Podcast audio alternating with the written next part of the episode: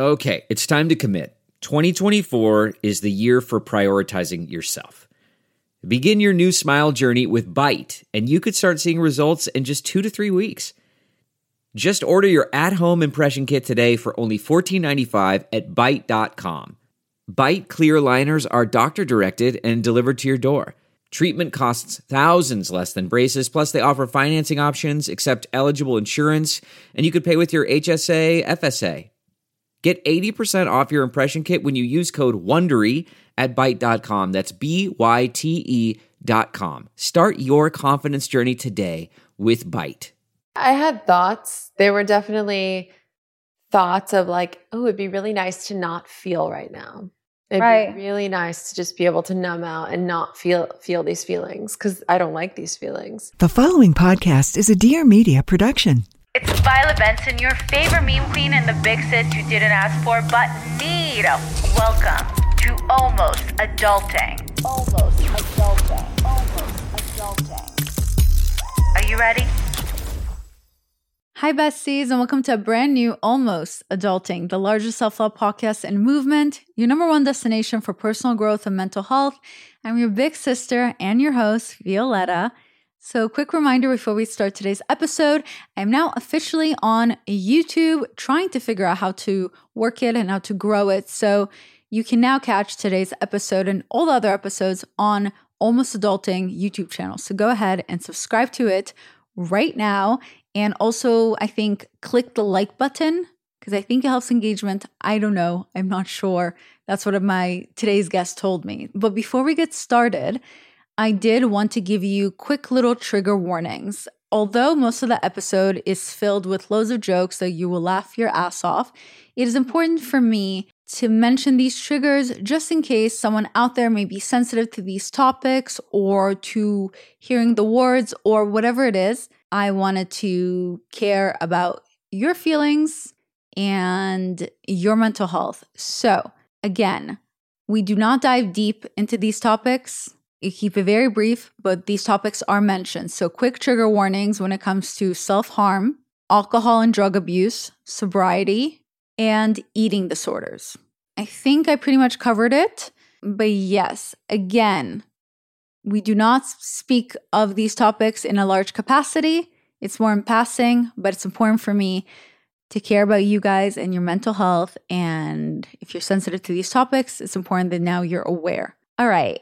Today's episode is so fun. So I love you, besties. I hope you have an amazing week. I hope you're still doing the 44 day challenge that I discussed last week.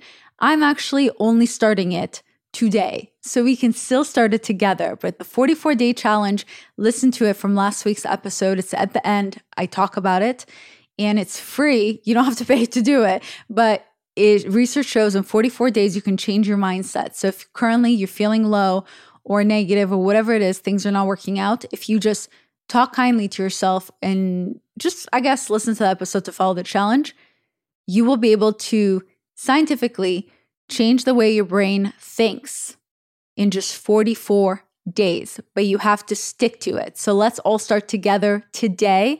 And I'd love to hear about your experiences, and I would love to share your experiences on my next podcast. All right, enjoy today's episode. Love you. Bye. So today, my special guest is Laura Clery. She is unapologetically herself.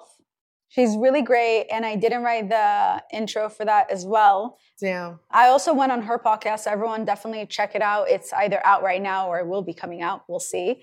Aside from that, she's a comedian, a podcaster, a published author, a mother, a single lady, recently newly single or di- divorcee, a vegan, sober, with two kids, going through a divorce. You must be fun at parties. Mm. I'm a blast. Yeah. I'm an absolute blast. One time I was in Italy and I was sitting there and the waiter was like, I was like, I don't eat meat. And he- he was like, oh, okay. And then he was like, what about a pizza? And I was like, oh, I actually don't eat cheese. And he looked at me and he was like, what a sad life you must have.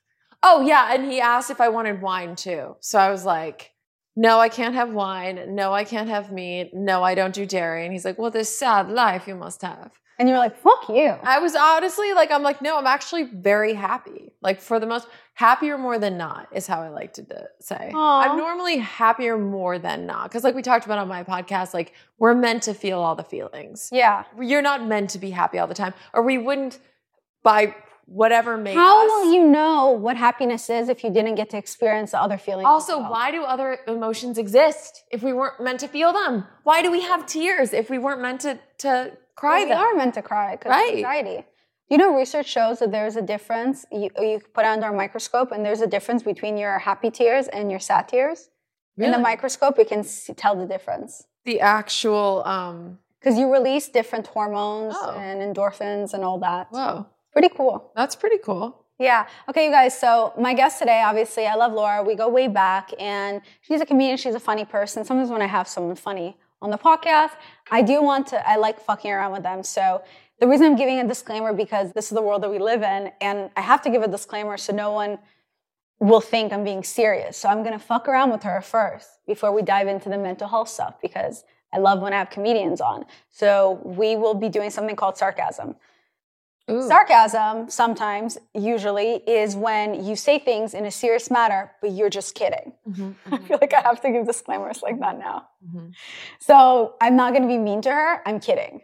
now hold up hold up hold up hold up are you explaining to the audience what sarcasm is because you've gotten into trouble on past episodes like people have No, actually, never. Not with my listeners. Okay. But in case I have new listeners, my besties, they get it. they know you They get me. they're your besties But it's someone They know new. what's up. Or now I'm trying to move into video. As you guys know, we are now on YouTube. So go on Almost Adulting YouTube channel yeah So- subscribe bitch and subscribe. Hit the like button. i didn't mean that you were a bitch it was sarcasm you're not a bitch Yes.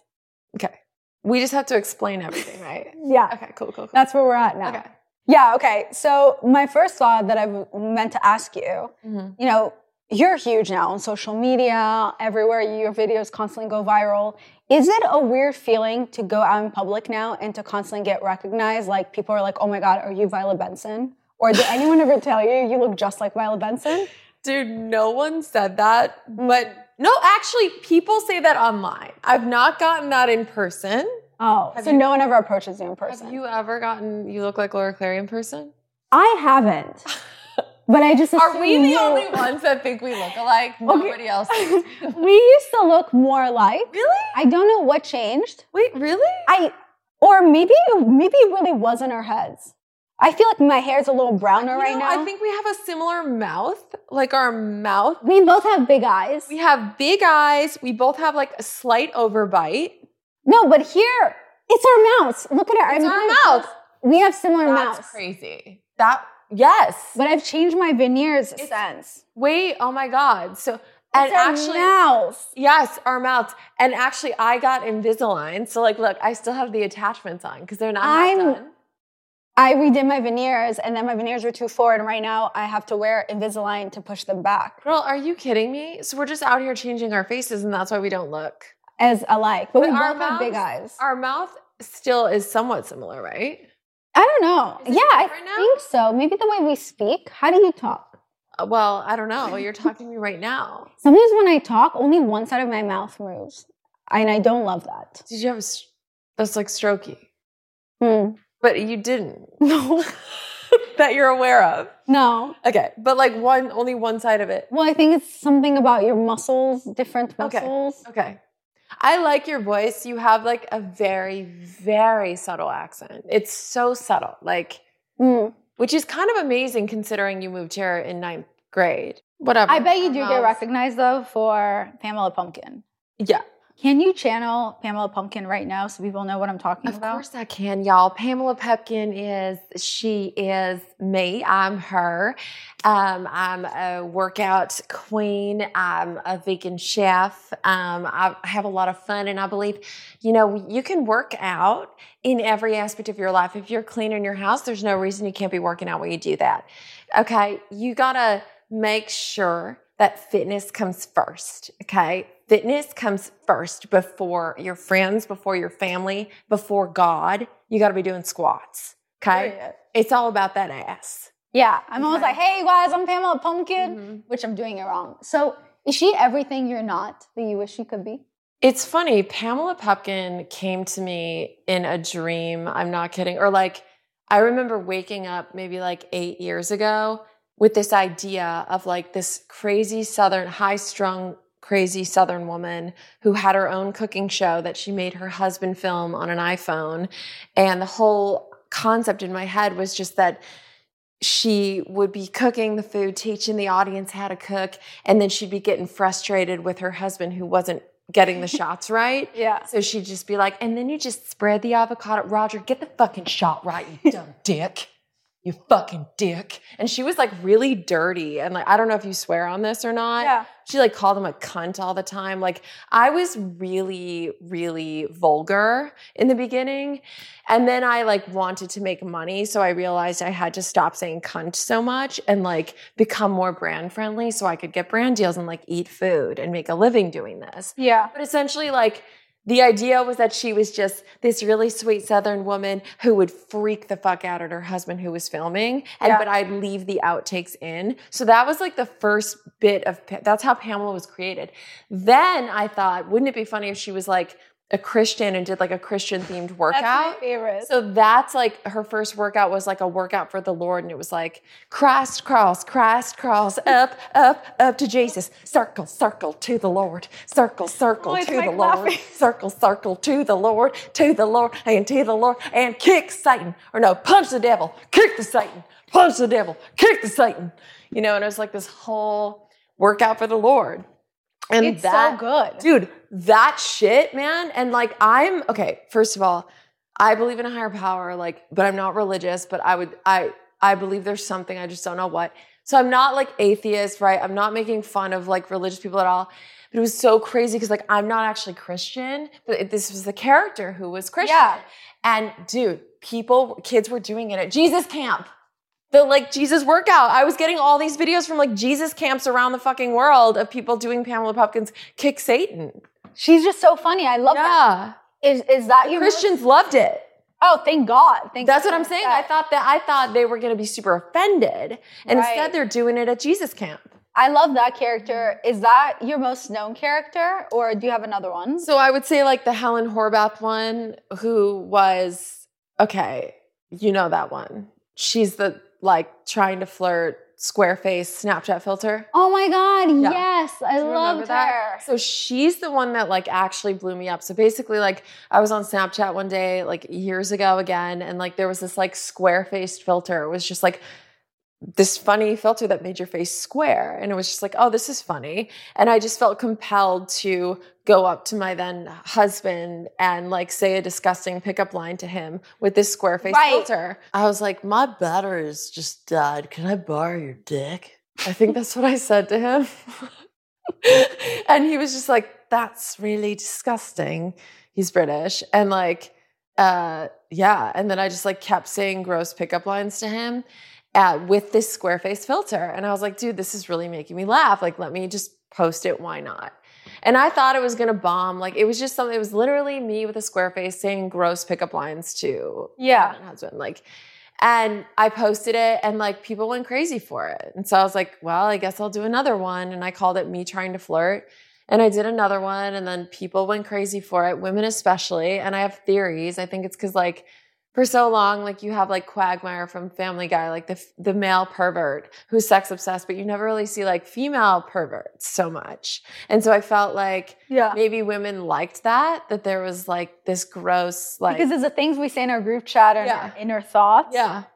It's fun. Yeah, you're right. That that and, is and it's rare. Like you don't Yeah. see a lot of like female characters that are like sex obsessed and pervy. on SNL. I think there were a few, but no, I, you're right. Like on the internet, And no. like uh, the chick from Sex and the City, like she was kind of, but that was more realistic. Like yeah, she was more Yeah. confident about it. Totally, It's yeah. funnier when you're just constantly getting rejected or shut down. It, no, I, yeah, I love that character. And then Pa- Pamela. Pumpkin. And then, yeah, I remember it was a lot of silly sexual jokes, but then you had kids and you like completely rebranded. I thought that was really cool too. yes, I remember that. I was like, wow. I I remember like I got I actually got someone actually Facebook picked up or bought a pilot from Pamela Pupkin and I was like, "Oh my god, like this was like a big budget pilot. Like she's going to have her own show. Like this is huge."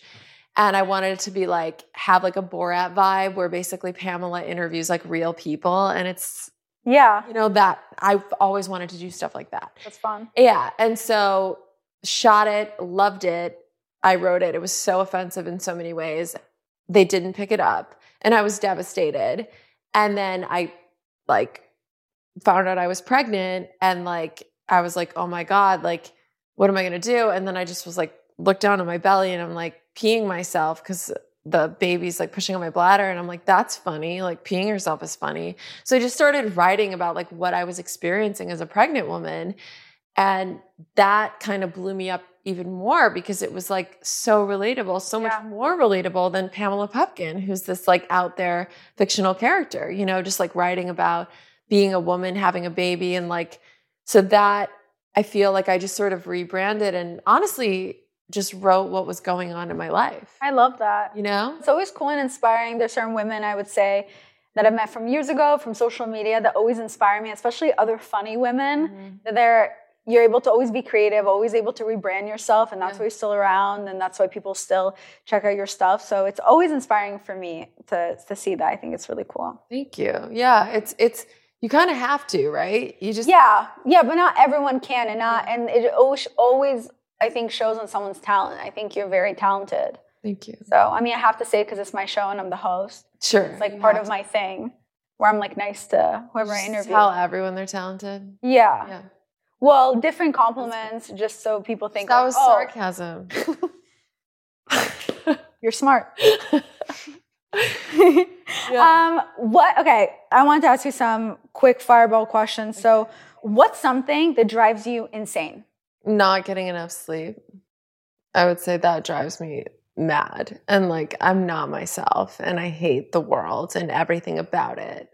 And so often it's just because I've not slept. But like in 16 years, when your kids move out, you will finally sleep well. So Yeah. don't And be such a bitch about it. I gotta say, Violet, sometimes I do sleep and it's glorious. And I am so grateful for those times. And like, I, I'm actually a weirdo and I believe in manifestation. Do you? yeah, I didn't know that's like a weirdo thing. It kind of is a little bit. I say that because I feel like people are judgy around manifestation. Like it feels very like, ooh, like, I think whatever works for you to What- stay another day alive on this planet, do it for you. you know what I mean? Unless it's harming other people, then don't. So one of the things that I would visualize every day and night, because I feel like I visualized a life beyond my wildest dreams. I literally be- believe I, I, honestly, I would get almost delusional every day and night. I remember when I had zero followers, but all I wanted to do was make millions of people laugh. I would obsessively visualize every morning and every night. I would see because I knew I was funny and I knew I had a lot to give and and I wanted to to give that in a big way.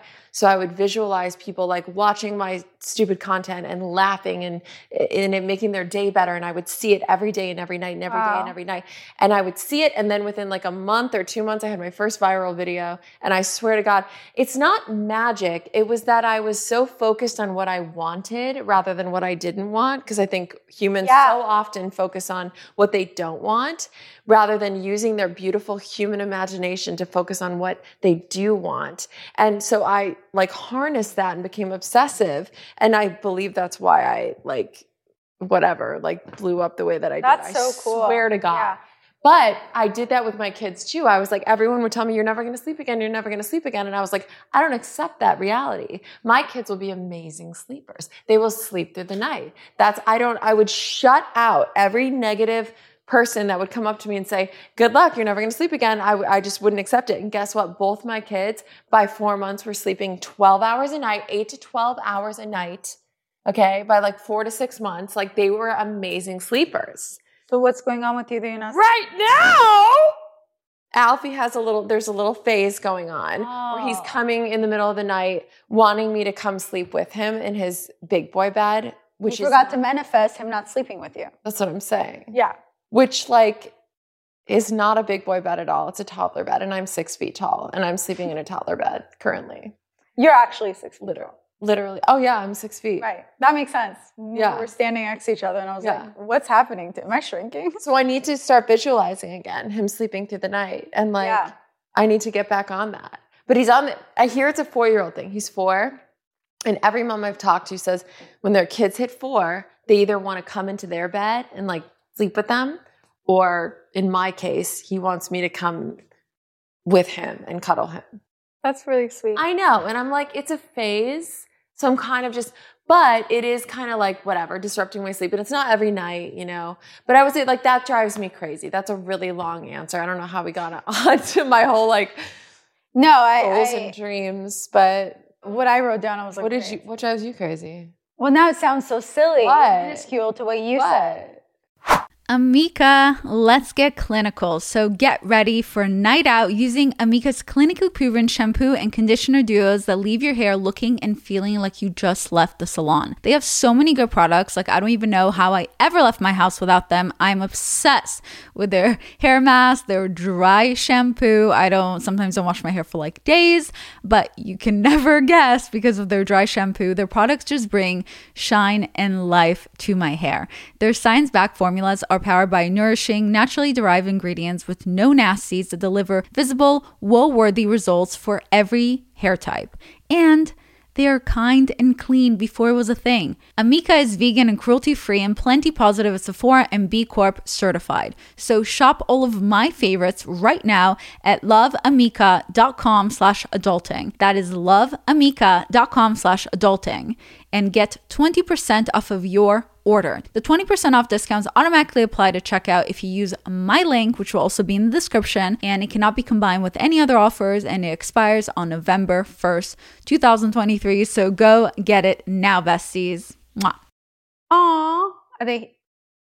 Those are my kids. Do we open the door? No, you lock them out. They live outside. Oh, thank fine. God. Yeah. That would have been annoying. Yeah, we don't let them in. oh, perfect.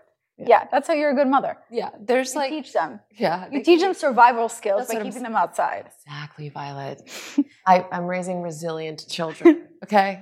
Okay, what's driving me crazy, which feels so silly now, it's why in the English words there's a K in front of words we don't pronounce the K. It's been dry. It I lose sleep over that. Mm. It's been driving me crazy since I came to America, since I had to learn English. It drives me insane. And then I it's don't silent. know. It's a silent why. K. I don't know why. Why? I don't know why that is. Why is it even there if you don't say it out loud? I don't know. Why is it not knife? Why do I have to say knife? I, we we all know it's there. Like you talk to each other and you know the knife is there, or you you write it out and then someone reads out knife. We both saw it. We both have eyes. The K is there. Why didn't you say it? Yeah. Why does no one say I don't it? know, Violet. I don't know. It pisses me off to the point that I want to have a baby just so I can name him Matt and then put a K in front of it and then leave it silent though. So then he's double the douchebag. Love that. Matt. Matt. And Yeah, but he's just everyone like, oh no, it's Matt. And he's like, I'm so much more special and unique than the rest of the 700,000 Matts that exist in this world. Love that. Because I have a K in front of my name that's silent. Mm. But you lose sleep over that? I lose sleep over that. Yeah. Does it really upset you? It's actually really upsetting. Well, because when I moved to America, I didn't know you can't pronounce it. So I said it out loud in a Do you wanna know class. what the root cause of our suffering is, Violet? Words that don't make sense. no. No. Being in resistance with the reality of what is. Oh, that's true. That. And so you're resisting the reality of what is. And the reality is There's a K. there's a silent K. That is our reality. I hate it. And when you're resisting the reality, what does it cause? Suffering. You're losing sleep. You're freaking out. You've got a drug problem. I'm freaking out, man. You're, yeah. I did meth because of that. You did meth. Because You're out here murdering people. Because of the K. Right. Right. It's You're right. That's life. the reality is it exists and there's Exactly. nothing I can do about it. Exactly. Yeah. Except name my child Kmat. You could do that. Yeah. That's having the courage to change the things you can. by having an asshole son. Yeah. If that's to, uh, yeah, sure. That's something that you could do if that will make you feel better. I don't know that it, will. I'll find It'll out. make Kamat feel much worse. I'll tell you that right now. yeah, You're setting him up for failure. yeah. But if you feel good about it, I don't know. Or I name him Ken, but and then there's just two K's though, but people only call him K- Okay. That's another Ken. option. Or and Or then, maybe don't have kids if this is where Yeah. you know that's also an option. yeah something to consider What's something that you would say this should make sense for you as an adult, but doesn't? Something that should make sense for me but does not. as an adult. Like as an adult, it should make sense to you. You should understand it, but it just you just don't get it. Honestly, I'm gonna say like taxes. Period. I agree. Oh, because I'm an accountant. Well, yeah, like, but I I don't understand it. I just it's all very confusing. Do you pretend like you do? Yeah. When other people talk about the tax, you're like, oh, did you? Oh, you can get a tax break. Did But- you take that? And you're like, yeah. As an ex accountant, could you always suss out when people have no idea and they're pretending like they Yeah. do? I just don't say anything. Yeah. Yeah. I'm like, but in my head, I just see, I'm just like thinking about dancing monkeys and stuff. I just. But can't- taxes don't make sense because the government, if the government knows how much you're supposed to pay them, Yeah. then just tell me. Why do you need me to do it only for you to tell me, no, that's actually wrong? Bro, if you already know the answer, why are you making me do it? Why are you making me do it? Although obviously I would love to keep accountants employed, so but it's weird. Next question. What's a random thought that you had recently? Damn. I mean, there's like 8 million a day. Yeah. Oh, I'm thinking just like any random thought. There's just so many. Right, so just say one. You're so creative, aren't you? Apparently not. Yeah, I mean that is on the spot, so I'm going to take my time. yeah, think about it. I'm going to really take my time here. Yeah. What's something weird that you do that no one knows about? Like me clapping. I on her podcast I talked about that I clap my hands when I see uh, when I watch a show that I like and I get and there's some, a happy moment, I clap by myself. And even when she was doing the Pamela Pumpkin, that's why when she was doing the, her character, I started kind of clapping because it's just me showing excitement. That's how I express myself. I guess like I talk to myself a lot and I don't know that people do that. Like I talk to myself out loud. People do that. And my mom said like when I was 3, she would look out, I'd be on the swing and I would just be like having a full-on conversation just by myself and I've never stopped. Like, do you do that? Do you talk to yourself out loud? Yeah, but people told me that that's weird, Yeah. so I stopped doing it in public. I still do it actually. No, I still do it in public. Oh my god, it's the best thing Having ever Having a mask is the coolest thing. When I had the mask on, I could really talk to You could really talk to yourself. Yeah. I have I'll put like earbuds in so people think I'm on the phone, but really I'm just talking to myself. Yeah, I enjoy it. I think it's fun. I do it Right. more now in private though. Okay, yeah. Like definitely we talked about it in the shower. Talk to yourself all day long. I solve all my problems. Yeah, sorry, I saw a fly and I was dying to just catch it with my hand. And I was like, this isn't a movie, this is reality. And I have to And then face. you're gonna eat it. No, but one time on my podcast, I was interviewing someone, and while they were talking, there was a fly, and it was really bothering me. And I was trying to keep eye contact, and as they were talking, I just went, mm-hmm. and then I got, I caught the fly. Yeah, and I was just gone, and they were like, um, like I just assumed that was so normal. I'm like, they're not gonna notice. Is it. that normal? Like, do you do that in Eastern Europe? I think if you're an Adderall, yeah, Okay. I don't know if it's a cultural thing.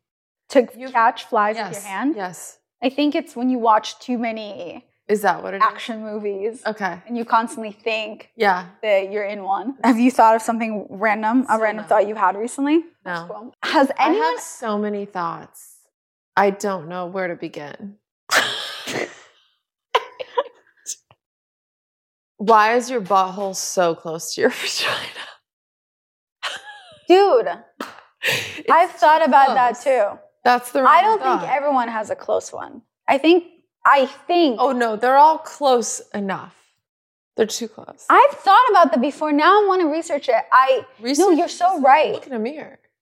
No, because. I found out that my butthole is super close to my vagina hole with Uh-huh. my first boyfriend when we were, I lost my virginity to him. We're having sex doggy style. Yeah. And he made two comments. The first one was, Your butthole's really close to your vagina. And I was like, Interesting. And then he said, and then he also stopped me over my butt cheeks and he goes, You should shave your butthole. And I was like, Oh, I didn't know I had hair there. Shave it to this day. Really? Yeah. Wait, why don't you laser your ass? Laser and shave. You laser and shave? I've lasered in, I still shave it. Get out of here. So the laser didn't work? It's just the trauma in my head. I'm currently the trauma, the You're fact that he stopped having lasered? sex with me so he can spread my butt cheeks open and tell me, you should really shave your butt. Because I don't have hair in my vagina, like never really did. You, So, but I just for some reason only had hair in my butthole. you never had hair on your vagina? I Ever? could never grow a landing strip. Are you I was always so jealous. Yeah. Really? I, w- I grew like random hair like here and here. Like Get I- out of here. but my butt, it, all went to my butthole. All the hair went straight to my butthole. Super hairy butthole? I never saw it, Yeah. but it was enough for my boyfriend He to stop having sex with me and spread my butt cheeks open. Now, because you're Eastern European and y'all will just be like, you have a hairy butthole or you don't, and it's fine. Where, did you take offense to that or did you not? No, I thought I thought Because you you were telling me that like your family will say, me, my family never talked about my butthole to me, but no, I didn't take offense. I was like, on it. I have daddy issues. I want to be as perfect as possible for my partner Yeah. at 17. yeah. I shaved it. And then for the rest of my life, I still do. But did you take offense to it? No. See, I would have cried for a week. He also one day was like, "You, hey, you have stretch marks on your boobs," and I was like, "Cool, another thing added to my list." Get the fuck out of this guy. He was actually the chillest boyfriend I had. It Doesn't sound like it. Doesn't sound. That's true. I think I like have low standards. but anyway, that's my random thought. The but why is the butthole so close to the vagina? How did you realize that? Were I- you looking at a guy's butthole? no. So were you in the front of the mirror and you were just Yeah, I was like- looking at my own vagina. you were sitting in front of the mirror like Yes. this? Oh yeah. I no full- way. Fully. I'll. I'll just look. You did it. that I study it. in front of the mirror? Oh yeah. Close up. Yeah. Yeah. Okay. And then you open And up I your butt cheek. Noticed. And then I'm like, is my butthole normal? yeah. What does a normal butthole look like? And I look at my butthole and I'm going, is that normal? And then, uh, but what I don't want to do is Google buttholes yeah. to like compare. Mhm. I don't want to see a bunch of buttholes. So I just am left to this day to not know if I have a normal looking butthole or not. Okay, so then when you did this, Yeah. one time I was curious about my butthole. Yeah. I wanted to take a picture of it. But instead of taking it with my phone, I said, that's evidence. Your foot's blocking my camera. Thank you. Uh-huh. So I took a Polaroid and I snapped a Polaroid picture of your asshole? of my asshole. Get out of here. I was so disgusted by it you know? that I hid it to the point that I forgot where I hid it. Oh shit, Violet. And I'm always scared that one day I die and they're gonna clean out my house and they will find the Polaroid picture No. of my butthole. no, because Like that's my biggest fear. I can't find. I would it. lose sleep at night too over that. But Great, are they- new new fear unlocked. How are they gonna know it's your butthole? right. How are I they took- gonna know? I wasn't sure if it's supposed to be that ugly, so I took two more Polaroid pictures Oh, actually. no. Three. All over the house somewhere. So they're gonna be like, that's weird. But then they're gonna find two more Polaroid pictures, and then it's like either I collect Polaroid pictures or buttholes Or butthole. or it's mine. It's the same exact asshole in it. They're gonna know. They're definitely gonna know. I thought with the one Polaroid it could have been anyone's, but if there's three, There's three. they'll know. They'll know. It's And hundred percent your butthole, and your child's gonna find that one day. whoa, that's the oh my Your god. child's gonna find your butthole. Mm-hmm. I forget the knife. Yeah, It's like butthole. yeah, butthole. Anyway, What's that, your biggest fear? that was my random thought. I love but- it. What's your biggest fear? Realistically, I would probably still say death. Like I haven't fully, fully come to terms with that. But like, are we being funny, or like, did I just bring the house down? Did- No, I mean that's so interesting. People are scared of death. That's the one inevitable thing that will happen in life Yeah. is that everyone dies. Yes. But I just can't imagine not existing. I guess it's like, right? Like it's just, ev- that's all we know. And it's just like, and it's sad to me to think like there's a possibility that I'll never get to spend time with loved ones and like Aw. all of it, right? yeah. It's just like, I don't know. Uh, But then there was this one person, I can't remember where I heard this theory, but it was basically like, if you believe like you're the co-creator of your life, like you can like maybe not entirely right. We're, we're not entirely all powerful, but like we can create our reality to some degree, right? With our thoughts and our actions and our choices, right?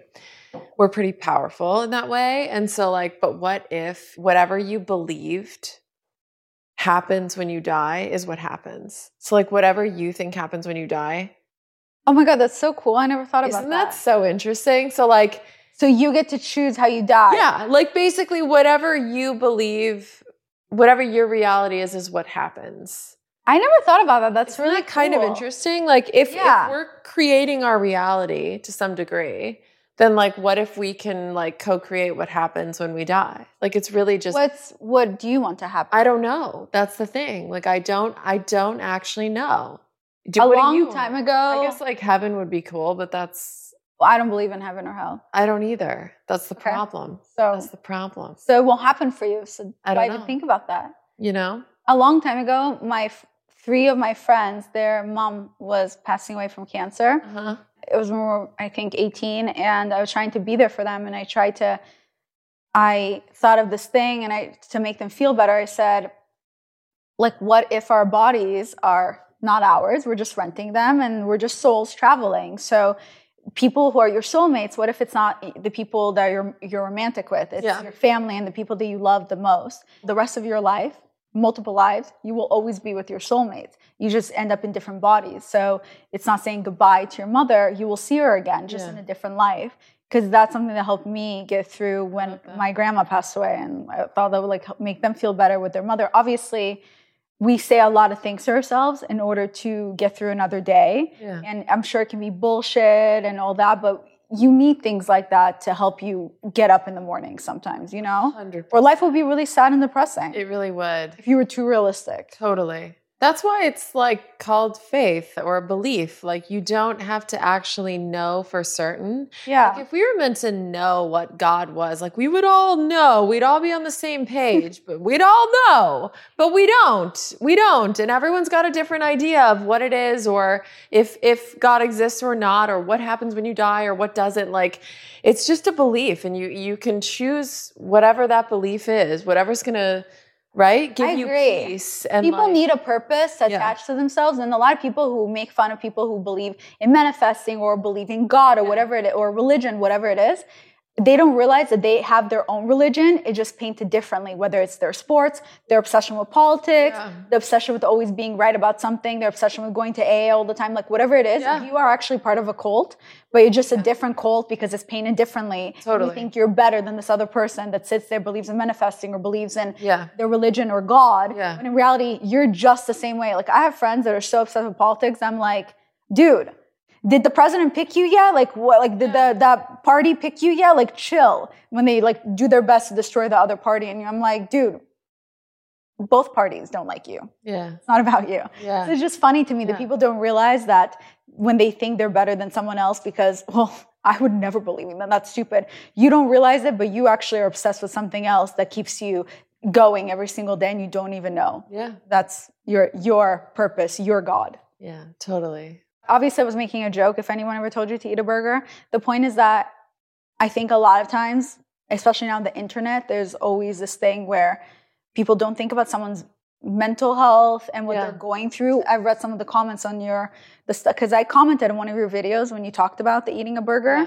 because it irritates me when people talk to me about my weight, strangers, not Yeah. family. Yeah. And Yeah, totally. sometimes people be like, oh, well, maybe she's relapsing. I'm so worried about her. Like, are you really worried about her? Or are you just upset that she has the body that you potentially maybe want? Because I'll say right now, to make mean or rude comments on the internet to other people, guess what? It's weird. It is weird. It's not normal. It's not normal. Normal, healthy people who are happy don't go around trying to break other people. They don't go around, oh, well, it's my opinion. And if they're, pu-" no, it's not normal. I think people think it's normal. It's I not. know. I could not imagine. Could you imagine doing that?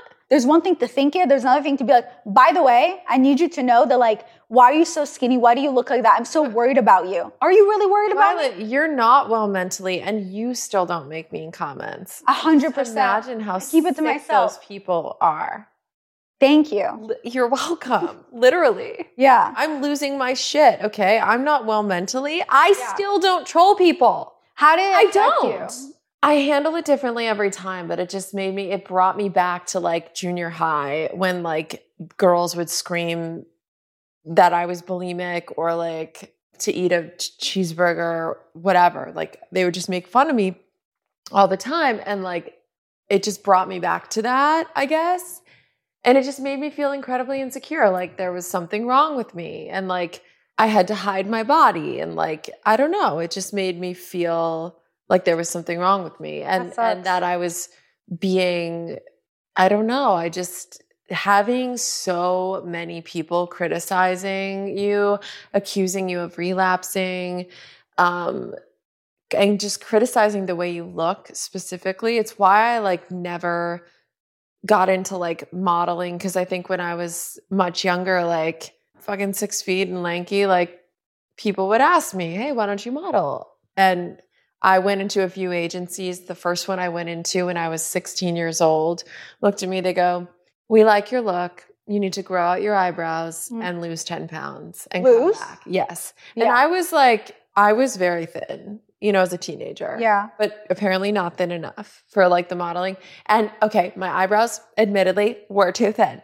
They were like the pencil. You remember the pencil? Yeah, yeah. yeah, yeah.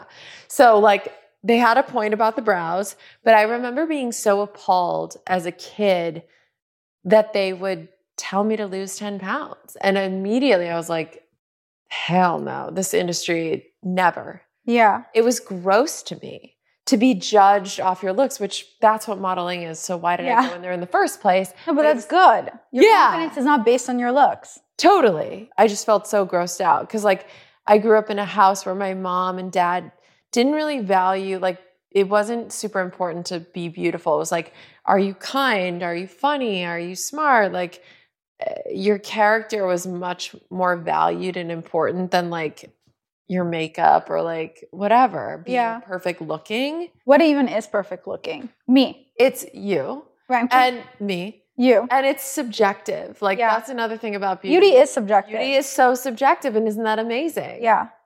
Isn't it?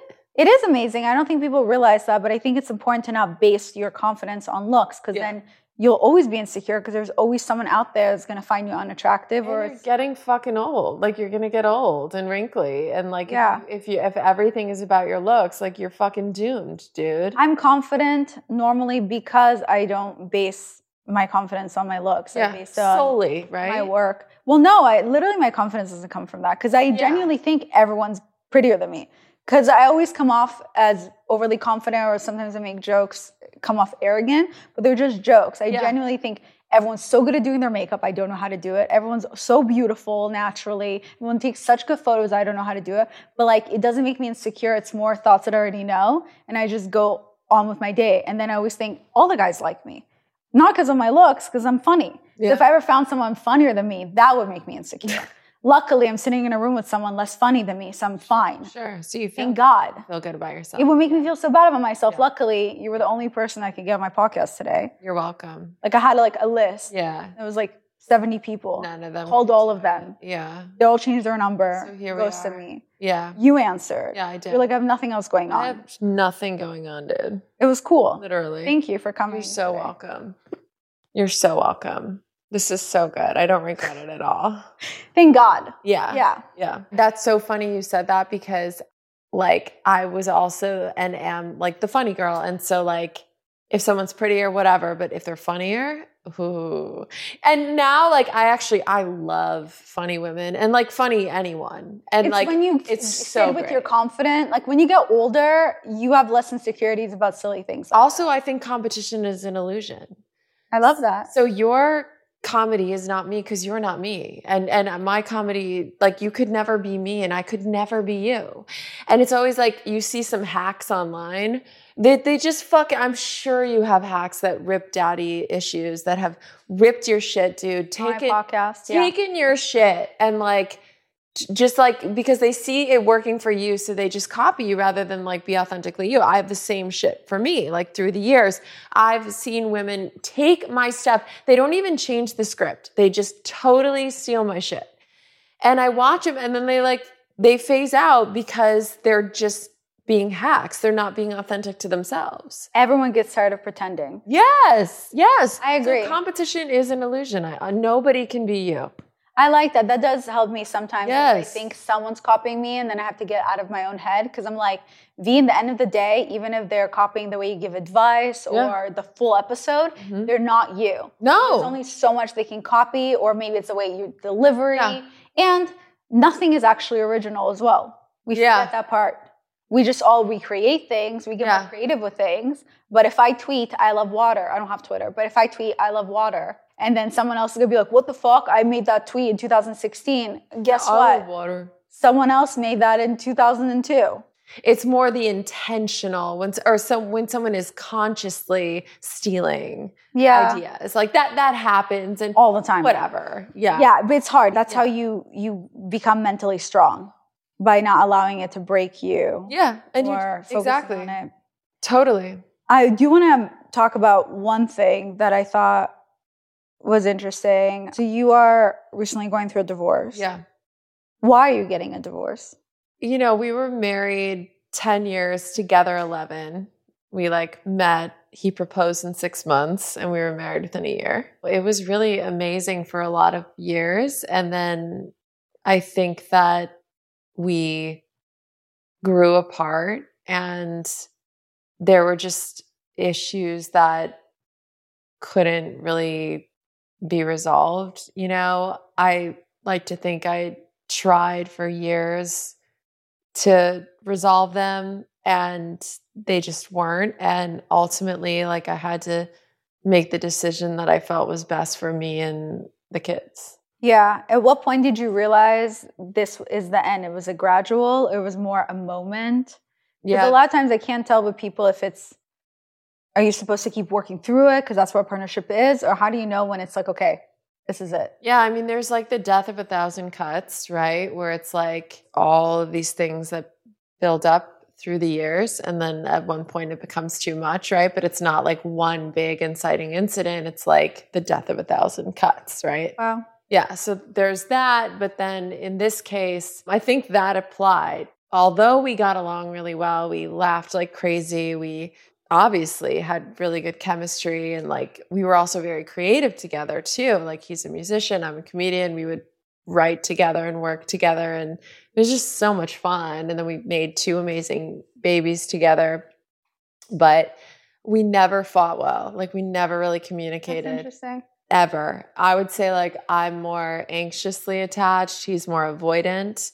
And so I would want to like hash out the argument. He would not. Oftentimes things were left unresolved and they build up over time. I guess I can talk about this because so much of it is public at this point. He just kind of went off the deep end a little bit towards the end and it just didn't feel safe to to stay in it. Um, and so, yeah, I made the decision to separate, and we've been separated for a year now, and then like filed for divorce maybe four months ago. What do you mean it didn't feel safe? Emotionally, mentally, physically? I think all of the above. At one point, I remember when you guys were going through the separation, because it was so public, especially, I think it's very hard for your you guys' job was to share your life. Yeah. And then you guys continue to share the separation, which can be also take a toll on people's mental health, your own. And at one point, I remember he started, sh- your ex partner started sharing videos where he was talking about thinking of taking his own life, which is a very serious thing Yeah. to talk about. How did that affect your well being, you know, as a mother Mhm. for your children, as his partner slash ex partner, and also publicly? yeah. knowing that he's saying those things and then people are going to look at you and then blame you for it like what were you going through feeling It was really shocking because that happened. Um, there was an incident that happened, and I had confronted him about it, and he had said that he was going to unalive himself. Do you like how like that's the new yeah i know that's like what people say. Like if you say the other thing, it I don't know, gets banned or something. Whatever. So that happened. Um, I called the police. Like they came. It was a whole thing. Then I wake up the next morning to like all these phone calls and texts of people saying, "Are you okay? Are you okay?" And I'm like, "What? What's going on?" And then I go on fucking Instagram or YouTube, and there's a video saying like I was gonna kill myself, basically. Like he had publicized it, and I just didn't know. Like I just didn't. It was just all so much, and then now I've got like hundreds of thousands, if not millions, of like people knowing, and I, yeah, I just felt like a little blindsided there, and then things were just really not good with us at all, and I told him that I wanted to separate And then he understood. Literally the next morning, I wake up to more phone calls. Are you okay? Are you okay? What's going on? And then I look on YouTube and there's a video titled, I separated from my wife. Oh my god. And he had like, yeah. yeah. And I, again, I'm just like, dude, stop fucking po- posting this shit. Like, yeah. bro, yeah. like call me first, maybe? Like, I mean, again, just like so shocked and like, I'm still processing all of this, like completely traumatized from from some of the stuff that happened, like incredibly me and you know the kids. And then to like add fuel to the fire and like publicize it was just so insane to me. right. And it kind of didn't stop from there. The videos Yeah. kept going and they kept kind of getting more unhinged. And like eventually I made the decision to like respond to it. And I did, you know, because now, like you said, I'm getting all these people going like, It's your fault. it's your fault. Like, what did you do? Or like, stick beside him. And women too. Like, it's always the woman's fault if the man's not doing well versus Dude. it makes no sense. dude, it was wild. The kids are not doing well, it's always the woman's fault Yep. too. Yep. Yep. I honestly think like I'm still I'm still healing from all that. Like I- I'm still I don't feel fully myself. Like I'm still on edge. Like it's kind of honestly it's not stopped. Like he's now not talking about me as much, but the content is just a little out there and it's not I don't really recognize that person so much.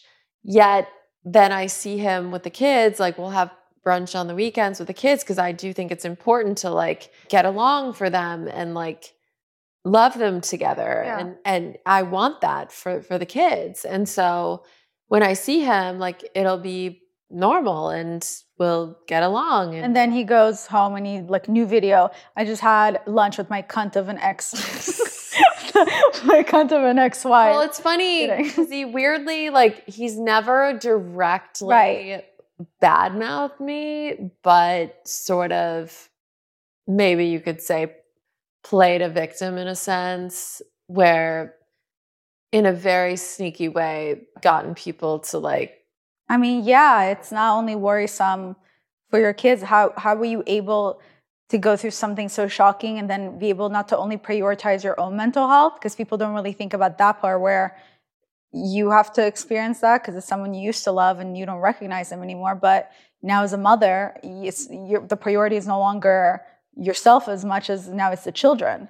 yes How are you able to prioritize your children when your partner, now ex partner, is doing all these things online? Because these things are going to be on the internet forever. Like, Yeah. imagine one day the kids oh I know see that online I know But they're their gonna, father. they're gonna trip out like you know when they're older oh my god How are you able, for your own mental health, to separate when it's time to go silent to take care of yourself and the kids versus the public life or what you're sharing in order to make money? Like, have you been able to figure out how to separate the two, or is this still like a struggle for you? I've slowed down majorly this last year. Like I, my whole motto is like work less, do less. Like I earn it. Share less? Yes, absolute, hundred percent share less. Like I work enough to pay my bills and like no more. I've like just reprioritized my life. I think for years, and you probably relate to this. I was hustling and just obsessed with success. I loved it. It was exciting. It was fun. I was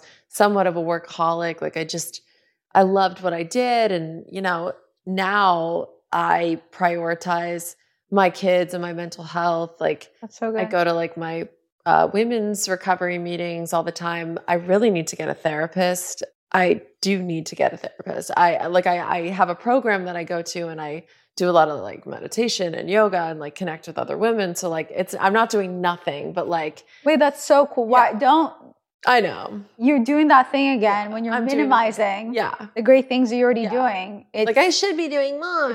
you're doing Yeah. what you're doing right now. It's not a what is it? It's a journey, not a destination. Yeah. So you go to a program for women. Yeah. What is it like? I'm in recovery. I've been sober from drugs and alcohol for Yeah. almost 12 years. So like I go to that and that's been really helpful.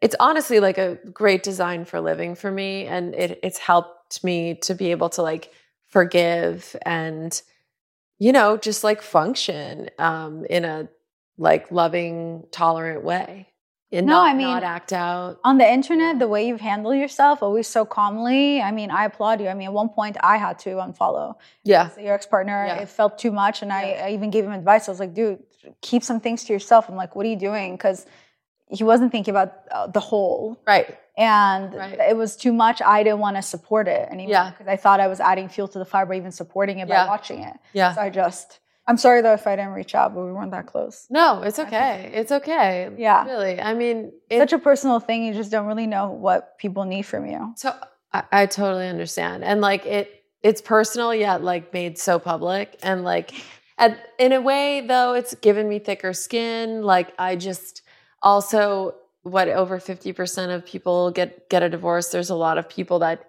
relate to what I'm going through, which is nice. You know, I'm I don't feel alone, Yeah. and it's true. not. I, I don't also let it define me. I like how you started prioritizing working less and also prioritizing your mental health because obviously I think people forget that if you want to put your kids first, you actually have to first put your mental health because you can't be everything for everyone else and nothing for yourself. Because so if you're not all there, how can you be there for your kids?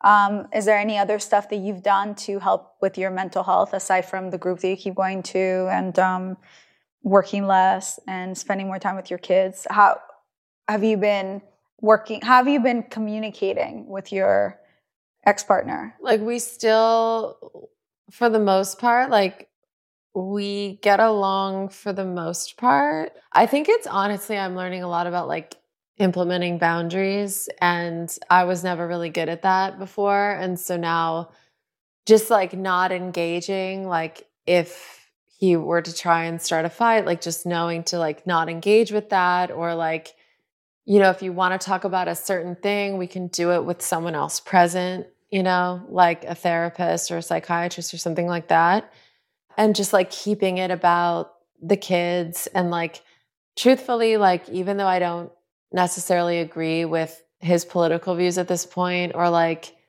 some of the content that he's producing i still have love for him Of course, And, mean, he's the father of your children. yeah, exactly. And so like I still see a lot of good in him and just try and practice love and tolerance and like I would never badmouth him to the kids obviously. I just want to create a somewhat united front for them and like you know, just be loving and respectful, you know, even though we have our differences Yeah. honestly, he lives a mile down the road. Like he sees them on the weekends and one day during the week, and like they live with me, um, which works right now, and that that could change later on. Like we're open to it, but I don't know. He says he wants what's best for me, and I want what's best for him, and Yeah. you know, so it's like it's never going to be perfect, but I also don't want to just let it define me or like take over my life. Like I I don't know, sometimes it feels so easy that I'm like am I dissociating? Like people are like you're doing really well. Like shouldn't you be like in pain right now? Wow. Those are good friends. well, no, it's like you've been handling this really well. Like, you know, I just I don't know if I'm dissociating or if I'm just like choosing to focus on all the good that That's I out have of your in my life. control.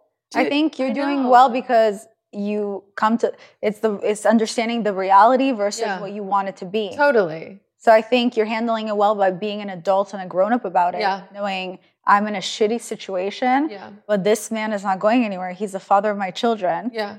He's going to be part of my life for a long time. So you're doing what's best for your children. Yeah. Yeah. So I applaud you for it. Thank you. Of course. What would you say the biggest lesson that you've learned going through this public separation and now going through a divorce? I think I realized that I'm stronger than I thought I was. We as humans are are very resilient and like I don't know. I think that it's made me just realize how strong I am and also the biggest lesson I guess that partners more wisely. Just kidding. yeah, yeah. Yeah, sure.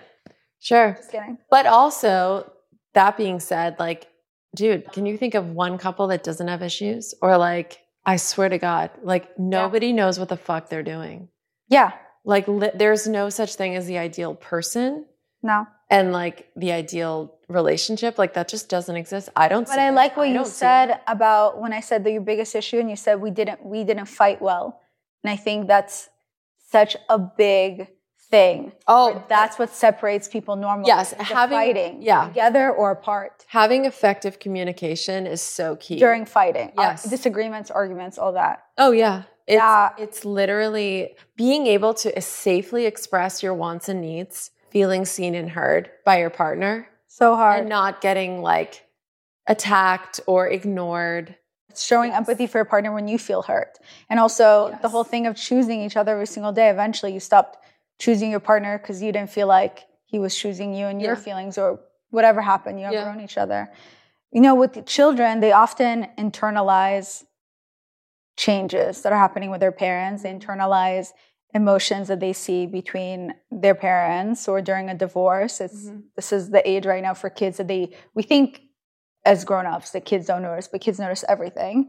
So have you been able to create kind of a safe space for your children to be able to express their feelings maybe more openly or to them to learn between right and wrong or just have you been able to create them a safe space especially with all the public stuff or what was going on with their father I feel lucky in a way that they were so young, um, one and three, when this Oh. happened. So they were so young that it's, yeah, they understand what's going on to some degree, but not fully. They're just so, so, so young. So, like, the fact that we've been separated for a year now when they were one and three, like, that's, they were so resilient and like accepted it within, honestly, like a few weeks. It was just like, they just knew he's there, I'm here, and we're we love them dearly. It's just looks a little differently. And so I think, I don't know, because they were so young, like you can I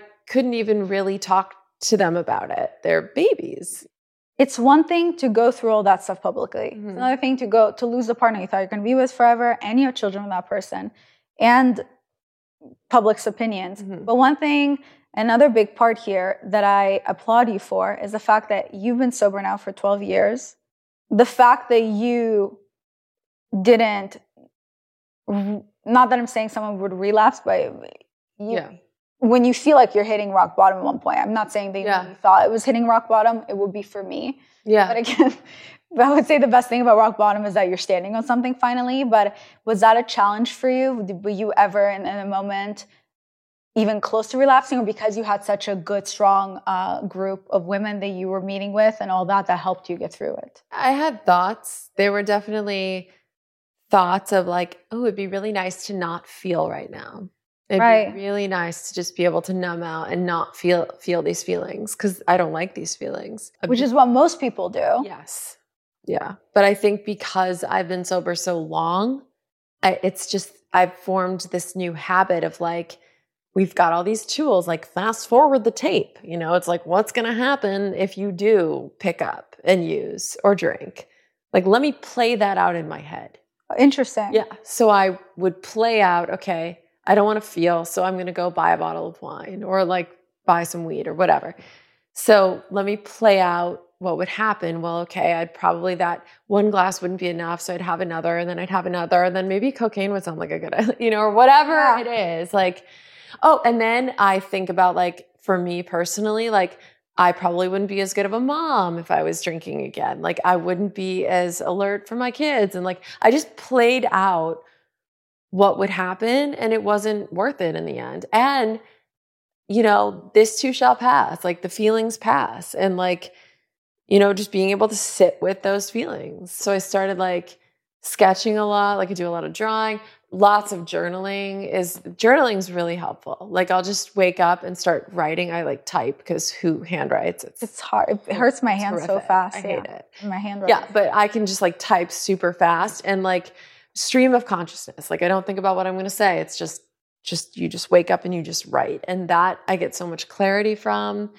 I find also getting into gratitude has been huge. Again, it's the simple co- philosophy or concept of focusing on what is right, not what's wrong.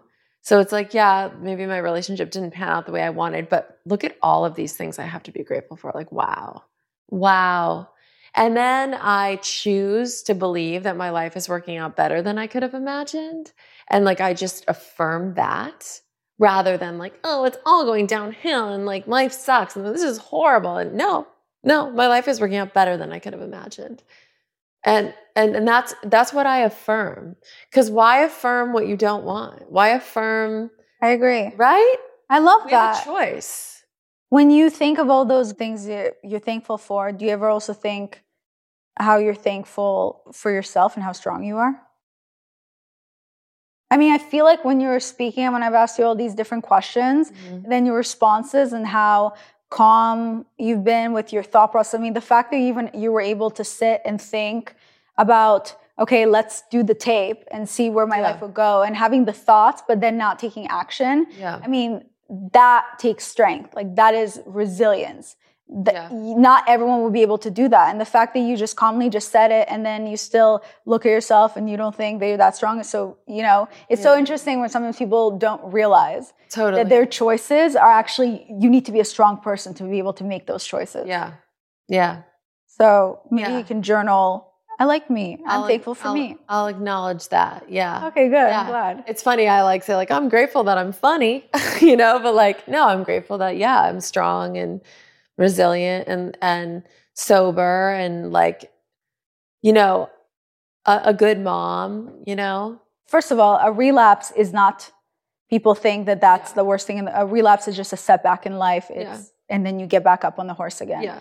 No one would have judged you Yeah. if that would have happened. But and there's nothing wrong if that happens because you just have to get back up again. It's Yeah. an addiction. It's a disease. Totally, But absolutely. the fact that I was so amazed when you talk about the tapes, like that was the coolest thing I've ever heard. yeah. That was really and that cool. applies to like any self-destructive behavior. Like exactly. like you're about to text the toxic ex that you know is bad for you like and you're about to do it and that's like a drug for people or you're about to buy that thing that you really can't afford like Yeah. you want to fill the hole in the soul and like or you want to tell someone off. so fast yeah or you want to tell someone off anything and so you it's do like the tape. fast forward the tape What's the outcome? yeah Versus what watch actually it play it out happen. play it out I love that. nine That's- times out of ten you're like not gonna do it I love and then like if you you're strong enough. Yeah. And then like the other day, I felt like incredibly defeated, incredibly. Like just, I think I didn't sleep well. And like I was just overwhelmed with like being a mom and like going through a divorce and scared about my career, just everything. You know, it's like you start catastrophizing almost, Yeah. right? One fear leads into another, to another, to another my instinct wasn't to get high. It was like, let me drive to yoga and call my sponsor on the way and tell her how shitty and defeated I feel. And like, she gave me some practical tips. And I think with that being said, it's like, we can't do this thing alone.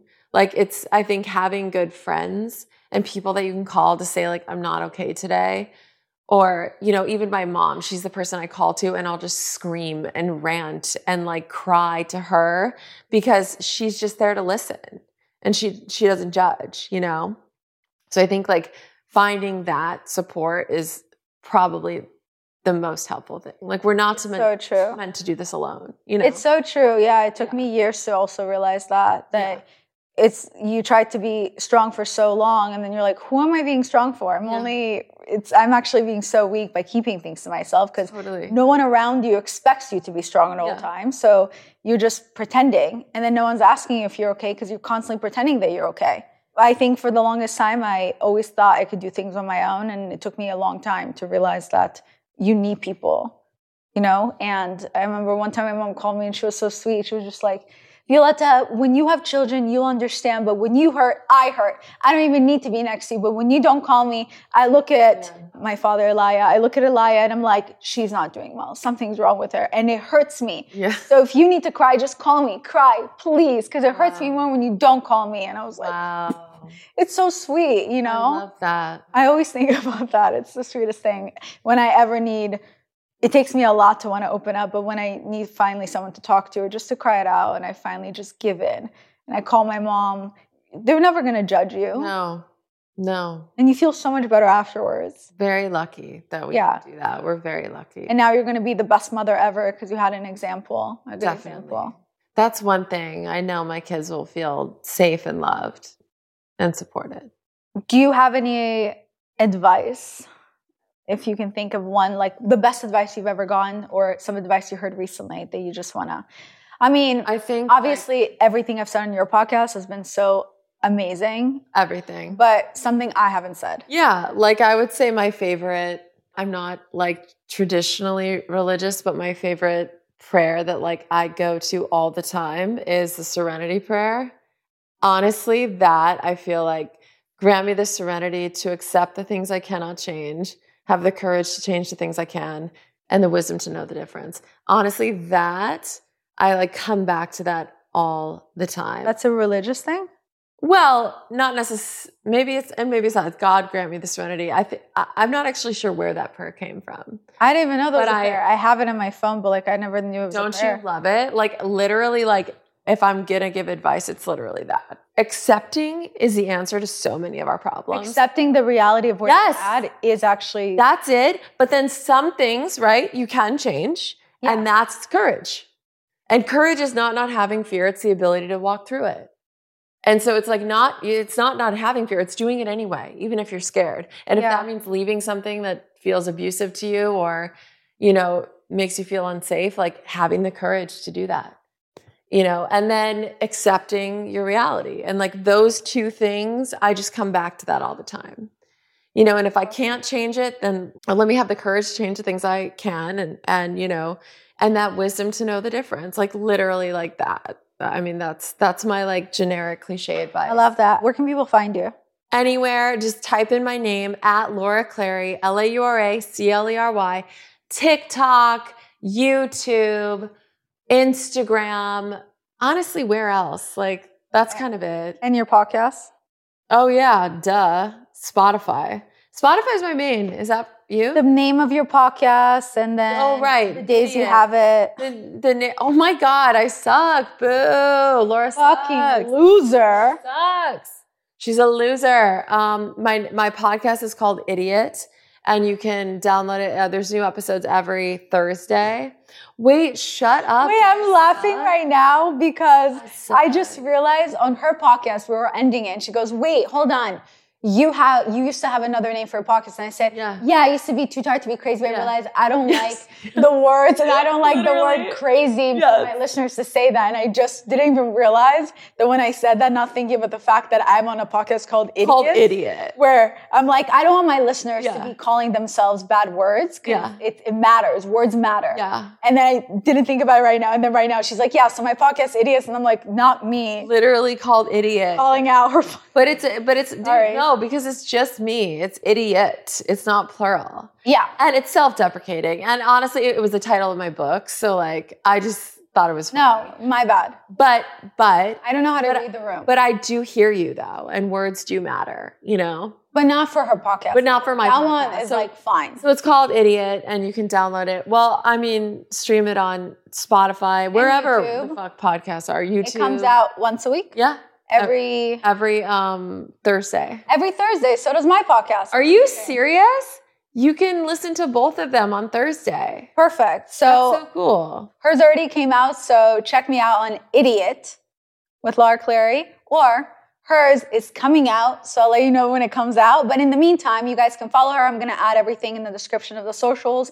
Follow her if you have any questions, if you want to relate, whether it's about being sober, about being vegan, going through a divorce, whatever, and having children. There's life after that. She's amazing. She's also hilarious. You guys have to check out Pamela Pumpkin.